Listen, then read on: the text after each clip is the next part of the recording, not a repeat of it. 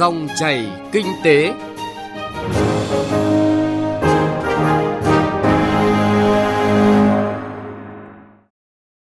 ơn quý vị và các bạn đã đón nghe Dòng chảy kinh tế hôm nay, thứ tư ngày ba tháng tư năm hai nghìn không trăm mười chín. Nhóm phóng viên kinh tế sẽ chuyển tới quý vị và các bạn nội dung chuyên đề Giải pháp phát huy tiềm lực kinh tế, nhìn từ chỉ số năng lực cạnh tranh cấp tỉnh và số lượng doanh nghiệp mới thành lập. Trong đó chúng tôi đề cập các nội dung cụ thể. quý một năm hai nghìn không trăm mười chín, hàng chục nghìn doanh nghiệp mới thành lập, làm sao để lớn. Cải thiện môi trường kinh doanh, bất cập trong khâu điều phối và thực thi. Trước khi nghe các biên tập viên phân tích cụ thể những nội dung vừa nêu, hãy cùng chúng tôi điểm lại một số thông tin kinh tế đáng chú ý.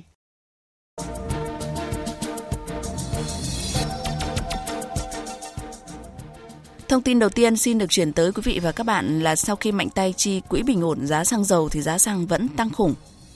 Thông cáo báo chí của Bộ Công Thương phát đi lúc mười bảy giờ chiều ngày hôm qua về việc điều chỉnh giá xăng dầu cho thấy, sau khi trích lập quỹ bình ổn giá xăng dầu như quy định hiện hành và mạnh tay chi từ quỹ bình ổn giá một nghìn ba trăm lẻ bốn đồng cho một lít xăng RON chín mươi lăm và hai nghìn không trăm bốn mươi hai đồng một lít xăng E năm RON chín mươi hai, thì giá xăng vẫn tăng mạnh. Cụ thể, xăng RON chín mươi lăm tăng một nghìn bốn trăm tám mươi tư đồng một lít, xăng E năm RON chín mươi hai tăng một nghìn ba trăm bảy mươi bảy đồng một lít. Các mặt hàng dầu cũng tăng từ một nghìn không trăm tám mươi sáu đồng cho đến một nghìn hai trăm mười chín đồng một lít hoặc là một ki lô gam tùy loại.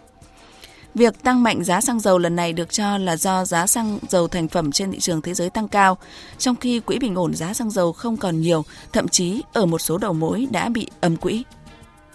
Tiếp theo là một thông tin còn nóng hổi tính thời sự, đó là vào ngày hai mươi tám tháng ba vừa qua, Phòng Thương mại và Công nghiệp Việt Nam vê xê xê i công bố chỉ số năng lực cạnh tranh cấp tỉnh hai nghìn không trăm mười tám. Bộ chỉ số được thực hiện nhằm đánh giá mức độ thuận lợi của thủ tục hành chính tại các cơ quan nhà nước cấp tỉnh như là thủ tục đăng ký kinh doanh, đất đai, giấy phép, thanh tra, kiểm tra, tham nhũng và mức độ hỗ trợ của chính quyền như là tính năng động, đào tạo nghề, giải quyết tranh chấp, theo đánh giá của các doanh nghiệp hoạt động tại địa phương. Cụ thể, có gần mười một nghìn doanh nghiệp của sáu mươi ba tỉnh, thành phố và hơn một nghìn năm trăm doanh nghiệp có vốn đầu tư nước ngoài tại hai mươi tỉnh, thành phố tham gia cuộc khảo sát đánh giá này. Bộ chỉ số không chỉ hiện thực hóa tiếng nói của doanh nghiệp, được coi là kênh giám sát của doanh nghiệp tư nhân với chính quyền cấp tỉnh, mà còn trên thực tế đã, đang có khả năng tạo sức ép cải thiện chất lượng điều hành, cải cách ở hầu hết địa phương. Mục tiêu tổng quát là nhằm tạo cơ sở, tạo động lực, thúc đẩy quá trình nghiên cứu, sửa đổi cơ chế, chính sách cấp quốc gia.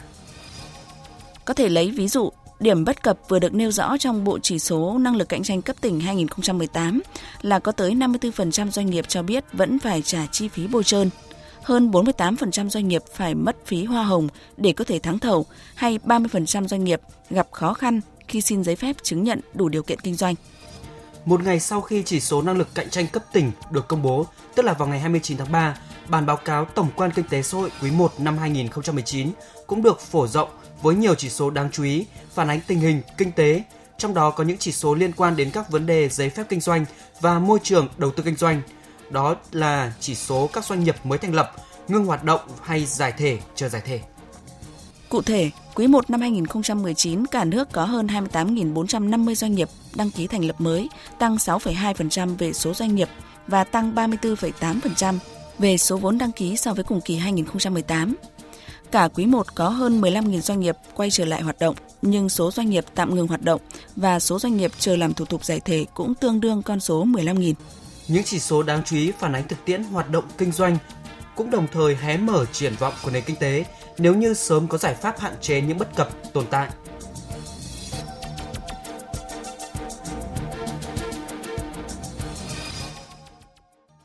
Như chúng tôi vừa thông tin, ngày hai mươi chín tháng ba vừa qua, Tổng cục Thống kê công bố bức tranh tổng quan kinh tế xã hội Việt Nam quý một năm hai nghìn không trăm mười chín. Có một chỉ số ấn tượng là số lượng doanh nghiệp mới được thành lập tăng cao nhất trong vòng năm năm qua với hai mươi tám nghìn năm trăm bốn mươi doanh nghiệp.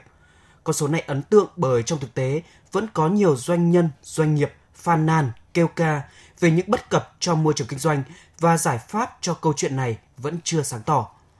Quan trọng hơn, động lực nào để số doanh nghiệp mới này có thể vận hành hiệu quả và lớn được? Biên tập viên Đài Tiếng nói Việt Nam góp phần lý giải điều này qua góc nhìn các doanh nhân, chuyên gia kinh tế, các nhà nghiên cứu pháp luật kinh tế. Vâng, thưa quý vị và các bạn, cách nay tròn một năm, tại cuộc họp báo công bố số liệu thống kê tình hình kinh tế xã hội quý I năm hai không một tám, với hơn tám nghìn doanh nghiệp đăng ký thành lập, một nghìn tám trăm doanh nghiệp hoạt động trở lại, nhưng doanh nghiệp tạm ngừng hoạt động lên tới ba nghìn sáu trăm và con số này tăng nhanh trong những quý tiếp theo. Dư luận đặt câu hỏi cho cơ quan quản lý về một môi trường kinh doanh có nhiều biến động theo chiều hướng xấu. Ông Nguyễn Bích Lâm, Tổng cục trưởng Tổng cục Thống kê Bộ Kế hoạch và Đầu tư đã lý giải bằng một số liệu so sánh. Chẳng hạn, tại nước Anh, cứ một trăm doanh nghiệp mới thành lập sẽ có sáu mươi bảy phần trăm giải thể ngay trong năm. Tỷ lệ này cao hơn tại New Zealand hay các nước phát triển khác. Trong khi tỷ lệ doanh nghiệp Việt Nam đăng ký mới và duy trì được hoạt động lên tới tám mươi lăm phần trăm. Dẫn chứng khẳng định một lượng lớn doanh nghiệp ngừng hoạt động hoặc là giải thể trong năm là điều rất bình thường trong mọi nền kinh tế, còn tỷ lệ này ở nước ta thấp hơn các nước khác là do chúng ta có một nền kinh tế chưa chịu nhiều tác động từ bối cảnh kinh tế thế giới, chứ không hoàn toàn vì môi trường kinh doanh Việt Nam thuận lợi. Ông Nguyễn Bích Lâm nói, thể chế của Việt Nam cũng cản trở phát triển của doanh nghiệp Việt Nam. Người ta vẫn nói rằng là nguyên Việt, doanh nghiệp Việt Nam không thể lớn và doanh nghiệp Việt Nam cũng không muốn lớn là như thế. Vừa rồi chúng tôi làm cái điều tra xung kinh doanh, doanh nghiệp thì họ đưa ra những cái quan điểm của họ cần phải tạo điều kiện môi trường kinh doanh tốt hơn cho doanh nghiệp trong thời gian tới. Một năm sau, ngày hai mươi chín tháng ba vừa qua, chính Tổng cục trưởng Tổng cục Thống kê Nguyễn Bích Lâm cung cấp những số liệu thống kê ấn tượng theo một chiều hướng khác. Số lượng doanh nghiệp đăng ký thành lập mới không chỉ tăng vượt trội so với cùng kỳ trước, mà là tăng cao nhất trong vòng năm năm trở lại đây với hai mươi tám nghìn năm trăm bốn mươi doanh nghiệp, và số doanh nghiệp quay trở lại hoạt động cũng vô cùng ấn tượng. Nguyên nhân chủ yếu được khẳng định là môi trường kinh doanh cải thiện hơn rất nhiều, thuận lợi hơn cho các doanh nghiệp, doanh nhân trong cả việc thành lập mới và giải thể khi không thể trụ vững trong thương trường. Chuyên gia kinh tế Nguyễn Chí Hiếu đồng thuận với quan điểm này. Nhiều doanh nghiệp mà thành lập trong quý đầu của hai không một chín do thứ nhất là chính phủ cũng đã hết sức cố gắng giảm dị các thủ tục về đăng ký kinh doanh, và do đó nhiều doanh nghiệp đã được hưởng việc mà chính phủ tạo cái điều kiện thuận lợi cho họ để mà đăng ký kinh doanh. Thứ hai nữa, cũng vì tình hình kinh tế của Việt Nam tốt và khởi sắc trong năm hai không một tám cũng là cái tiền đề để cho một số những cái doanh nghiệp họ có thể ra đời, và uh, các nhà đầu tư họ cũng sẵn sàng nhảy vào cuộc chơi để mà kinh doanh. Như khẳng định của các chuyên gia thì nỗ lực cải thiện môi trường kinh doanh của chính phủ thời gian qua đã mang lại những hiệu quả nhất định. Tuy nhiên cũng cần nhìn nhận thực tiễn. Đối với nước ta, câu chuyện giải thể, chấm dứt hay là tạm dừng hoạt động không đơn giản như ở các nền kinh tế khác, bởi có thể tác động xấu đến định hướng đầu tư của các nhà đầu tư quốc tế vào Việt Nam và kéo theo đó là nhiều hệ lụy về mặt xã hội, như việc người lao động bị mất việc làm, an sinh xã hội bị tác động tiêu cực, hậu quả thường lớn hơn so với các nền kinh tế khác. Cho nên vấn đề đặt ra vẫn là làm thế nào để các doanh nghiệp không chỉ duy trì được hoạt động sau khi đăng ký thành lập, mà còn lớn được, đóng góp vào thành quả chung, đưa kinh tế đất nước ngày càng mạnh hơn. Ông Ngô Vĩnh Bạch Dương, Viện Nhà nước và Pháp luật, Viện Hàn lâm Khoa học Xã hội Việt Nam cho rằng chắc chắn vẫn là môi trường kinh doanh thôi. Người ta cảm thấy là có hứng thú với việc kinh doanh và sự an toàn trong cái hoạt động kinh doanh của họ được bảo đảm thì người ta mới có thể là kinh doanh. Nhưng để duy trì được cái con số doanh nghiệp mới này thành lập và để nó có thể lớn được thì tôi nghĩ chất lượng của thể chế trong cái môi trường kinh doanh vẫn là điều rất là quan trọng. Mặc dù kinh tế thế giới có thể có những biến động, nhưng cái chất lượng thể chế người ta tìm thấy một cái sự an toàn, một cái sự thoải mái trong cái việc đầu tư kinh doanh. Người ta sẽ mở két để đầu tư thay vì những cái kênh đầu tư khác như là gửi tiết kiệm hay là mua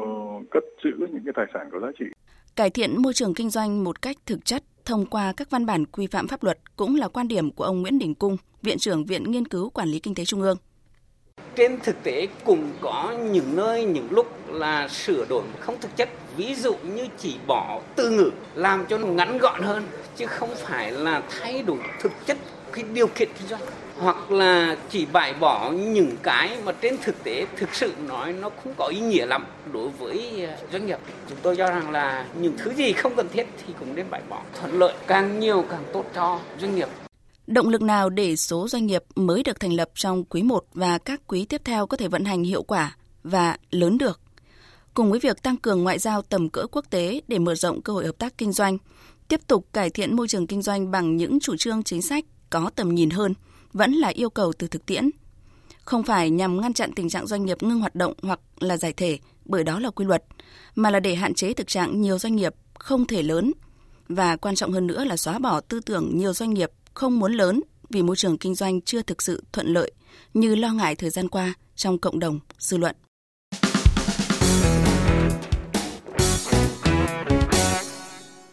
Thưa quý vị và các bạn, các chuyên gia khẳng định cải thiện môi trường kinh doanh cần được coi là nhiệm vụ trọng tâm, bởi việc rộng lối đi cho các doanh nghiệp chính là hướng phát triển kinh tế đất nước hiệu quả hơn cả. Thế nhưng chúng ta cũng cần nhìn nhận và chỉ rõ thực tiễn ở nhiều nơi, trong nhiều trường hợp, cánh cửa này chưa thực sự thông thoáng, không hoàn toàn bởi chủ trương, chính sách khắt khe, gò bó, mà bởi quá trình triển khai, thực hiện chưa hiệu quả, hợp lý. Bài viết của phóng viên Đài Tiếng nói Việt Nam phản ánh thực tế này. Xin được lấy ví dụ trong lĩnh vực du lịch, một trong những ngành kinh tế trọng điểm, ngành đang có những đóng góp lớn cho kinh tế đất nước với mục tiêu trong khoảng năm năm nữa đạt tổng doanh thu bốn mươi lăm tỷ đô la Mỹ, đóng góp mười phần trăm tổng sản phẩm nội địa và tạo sáu triệu việc làm. Một trong những ông lớn của ngành là tập đoàn Thiên Minh. Không chỉ thành công với thương hiệu quản lý điểm đến Buffalo Tour, tập đoàn này cũng đang được giới kinh doanh biết đến nhiều hơn sau các thương vụ mua bán, sáp nhập doanh nghiệp chuyên hoạt động trong lĩnh vực nhà hàng khách sạn. Bên cạnh đó là khối tài sản lớn thuộc lĩnh vực hàng không như là Thủy Phi Cơ Hải Âu và liên minh với hãng hàng không giá rẻ lớn nhất châu Á như là Air Asia, Bamboo Airways để khai thác các chặng đến Việt Nam, gia tăng chuỗi giá trị kinh doanh trong lĩnh vực du lịch. Trước sự phát triển lớn mạnh của du lịch nước nhà, song song với rất nhiều thách thức, ông Trần Trọng Kiên, Chủ tịch Tập đoàn Thiên Minh cho rằng: Tôi kinh doanh trên khoảng tầm độ mười tám nước trên thế giới, thì tôi có thể nói rằng những công doanh nghiệp ở Việt Nam hiện tại đang có những cái điều kiện thuận lợi để phát triển mà chưa bao giờ chúng ta đang điều kiện thuận lợi hơn bây giờ. Tất nhiên là có những thứ mà chúng ta có làm được tốt hơn. Thực ra là có năm cái cái giải pháp để có thể đảm bảo rằng là Việt Nam có thể phát triển tốt hơn, bền vững hơn trong những tháng tới. Thứ nhất là đảm bảo độ bờ của điểm đến nó tốt hơn, hấp dẫn hơn, đầu tư vào hàng không, thúc đẩy phát triển du lịch. Thứ bốn nữa là mình đảm bảo quảng bá và xúc tiến một cách hiệu quả hơn. Và cuối cùng là cái việc điều phối của tất cả các cái hoạt động. Điều phối đây về bản chất có nghĩa là chúng ta có một cái quy hoạch tốt hơn, tạo ra cái cái cái định hướng tốt hơn vào những nơi mà nó có thể đang thiếu nguồn lực. Ví dụ như xây dựng những cái cảng biển hoặc cả sân bay, nó không phải một hôm một năm hai năm, nó cần phải tầm năm bảy năm. Thì cái tầm nhìn đó là ừ. cái sự điều phối và cái sự thực thi cái quy hoạch đó một cách hiệu quả. Khẳng định doanh nghiệp Việt Nam chưa bao giờ có những điều kiện thuận lợi để phát triển như bây giờ, ông Trần Trọng Kiên cũng gián tiếp khẳng định ngành du lịch còn những bất cập, cản trở tiềm năng phát triển vốn có. Hay nói cách khác, ông Trần Trọng Kiên khẳng định lĩnh vực này có thể lớn mạnh hơn nữa nếu như việc điều phối hay là thực thi hiệu quả. Có nghĩa rằng mọi vấn đề không hoàn toàn nằm ở cơ chế chính sách mà là câu chuyện dưới tầm cơ chế và chính sách. Ông Nguyễn Anh Tuấn, Viện trưởng Viện Nghiên cứu Phát triển Du lịch Việt Nam, đồng thuận quan điểm này. Du lịch là ngành kinh tế tổng hợp. Thế nên là các chủ trương chính sách liên quan đến phát triển du lịch ấy, là của rất nhiều các bộ ngành tham gia vào trong cái việc xây dựng hoạch định chính sách liên quan. Ví dụ như là chính sách visa chẳng hạn là của ngành khác ngoài ngành du lịch. Thế thì trong cái quá trình hoạch định chính sách thì chúng tôi đều chú trọng đến cái việc tạo thuận lợi nhất cho các doanh nghiệp đầu tư phát triển. Thì qua thực tế mà chúng tôi nghiên cứu chiến lược chính sách vừa qua thì chúng tôi thấy rằng cái yếu nhất hiện nay của chúng ta đó là cái quá trình tổ chức thực hiện chính sách, triển khai thực hiện chính sách. Chứ còn là chủ trương chính sách chúng ta có rất nhiều, quan tâm đến du lịch, và vấn đề là chúng ta biến chủ trương chính sách đó trở thành hành động thực sự. Là vấn đề là quản lý à, điểm đến, vấn đề là triển khai thực hiện các cái quy định chính sách à, của nhà nước ở địa phương. Có những cái vấn nạn, à, những cái bất cập tại các cái điểm đến thì chính quyền địa phương phải ra tay, đáp ứng được đúng cái kỳ vọng à, của toàn xã hội đối với, với phát triển. Câu chuyện thực tiễn trong ngành du lịch có thể chưa phải là ví dụ điển hình, nhưng góp phần khẳng định nhiều chủ trương chính sách của chính phủ chưa thực sự đi vào cuộc sống là bởi bất cập ở khâu điều phối và thực thi. Tới đây chúng ta có thể liên tưởng ngay tới những chỉ số năng lực cạnh tranh cấp tỉnh năm hai không một tám vừa được Phòng Thương mại và Công nghiệp Việt Nam phối hợp với Cơ quan Phát triển Quốc tế Hoa Kỳ công bố. Bộ chỉ số được thực hiện nhằm đánh giá mức độ thuận lợi của thủ tục hành chính tại các cơ quan nhà nước cấp tỉnh như là thủ tục đăng ký kinh doanh, đất đai, giấy phép, thanh tra, kiểm tra, tham nhũng và mức độ hỗ trợ của chính quyền trên cơ sở đánh giá của các doanh nghiệp hoạt động tại địa phương. Với điểm số là bảy mươi phẩy ba mươi sáu trên thang điểm một trăm, Quảng Ninh lần thứ hai liên tiếp dẫn đầu trong số các tỉnh, thành phố có chất lượng điều hành kinh tế xuất sắc nhất. Ông Nguyễn Đức Long, Chủ tịch Ủy ban nhân dân tỉnh Quảng Ninh cho rằng: à, chúng tôi đã đưa ra nhiều giải pháp, nhìn nhận lại có những hành động cụ thể để khắc phục, tự vươn lên chính mình.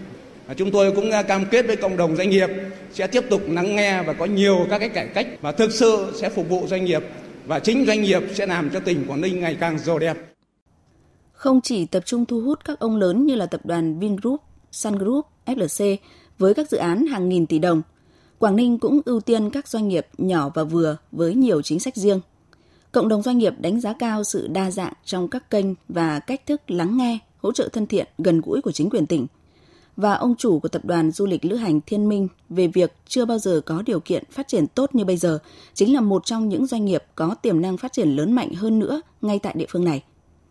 Thực tiễn tại tỉnh Quảng Ninh cho thấy khi lãnh đạo một bộ, ngành, địa phương có tầm nhìn tốt và đề cao tinh thần trách nhiệm, việc thực thi tốt các chủ trương chính sách sẽ tạo hướng mở, thuận lợi, thông thoáng hơn, tạo điều kiện tốt hơn cho sự phát triển kinh tế xã hội của tỉnh mình, mà cụ thể chính là những tác động tích cực tạo điều kiện cho từng doanh nhân, doanh nghiệp phát triển, đóng góp vào thành quả chung. Kinh tế xã hội phát triển từ những chủ trương, chính sách được điều phối và thực thi hiệu quả chính là kinh nghiệm thực tiễn của địa phương này dành cho những tỉnh, thành phố khác trong nỗ lực cùng với chính phủ điều hành nền kinh tế.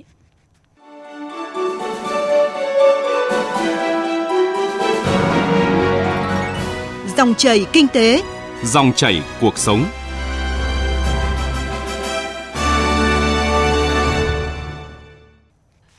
Thưa quý vị và các bạn, từ điểm bất cập vừa được nêu rõ trong bộ chỉ số năng lực cạnh tranh cấp tỉnh hai không một tám là năm mươi tư phần trăm doanh nghiệp cho biết vẫn phải chi phí bôi trơn, hơn bốn mươi tám phần trăm doanh nghiệp phải mất phí hoa hồng để có thắng thầu hay ba mươi phần trăm doanh nghiệp gặp khó khăn khi xin giấy chứng nhận đủ điều kiện kinh doanh. Ông Vũ Tiến Lộc, Chủ tịch Phòng Thương mại và Công nghiệp Việt Nam khẳng định năng lực cạnh tranh quốc gia phần lớn sẽ được quyết định bởi chất lượng điều hành, sự thuận lợi của môi trường kinh doanh cấp tỉnh.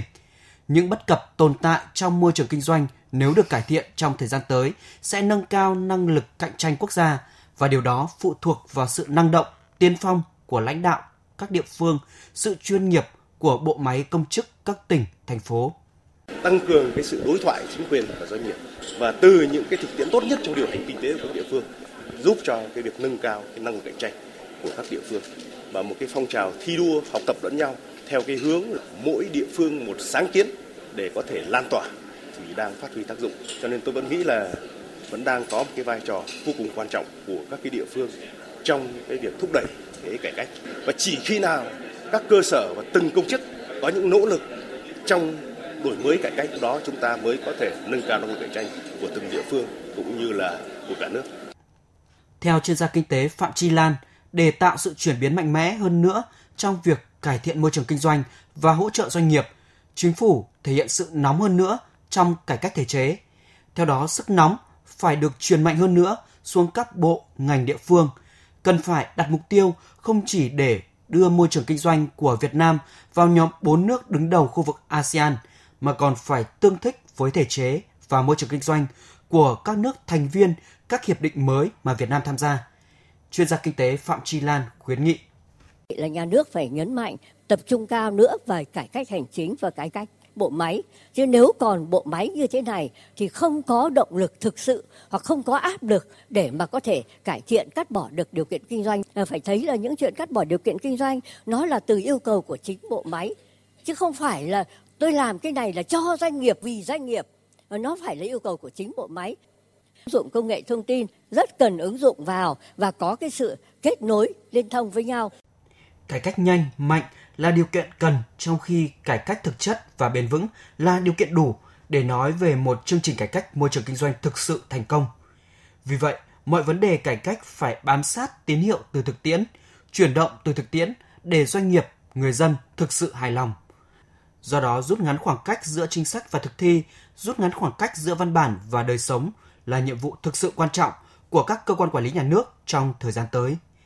Thưa quý vị và các bạn, và tới đây, dòng chảy kinh tế chuyên đề giải pháp phát huy tiềm lực kinh tế nhìn từ chỉ số năng lực cạnh tranh cấp tỉnh và số lượng doanh nghiệp mới thành lập xin kết thúc tại đây. Chương trình do biên tập viên Thu Trang cùng nhóm phóng viên kinh tế phối hợp thực hiện. Kính chào tạm biệt và hẹn gặp lại quý vị và các bạn.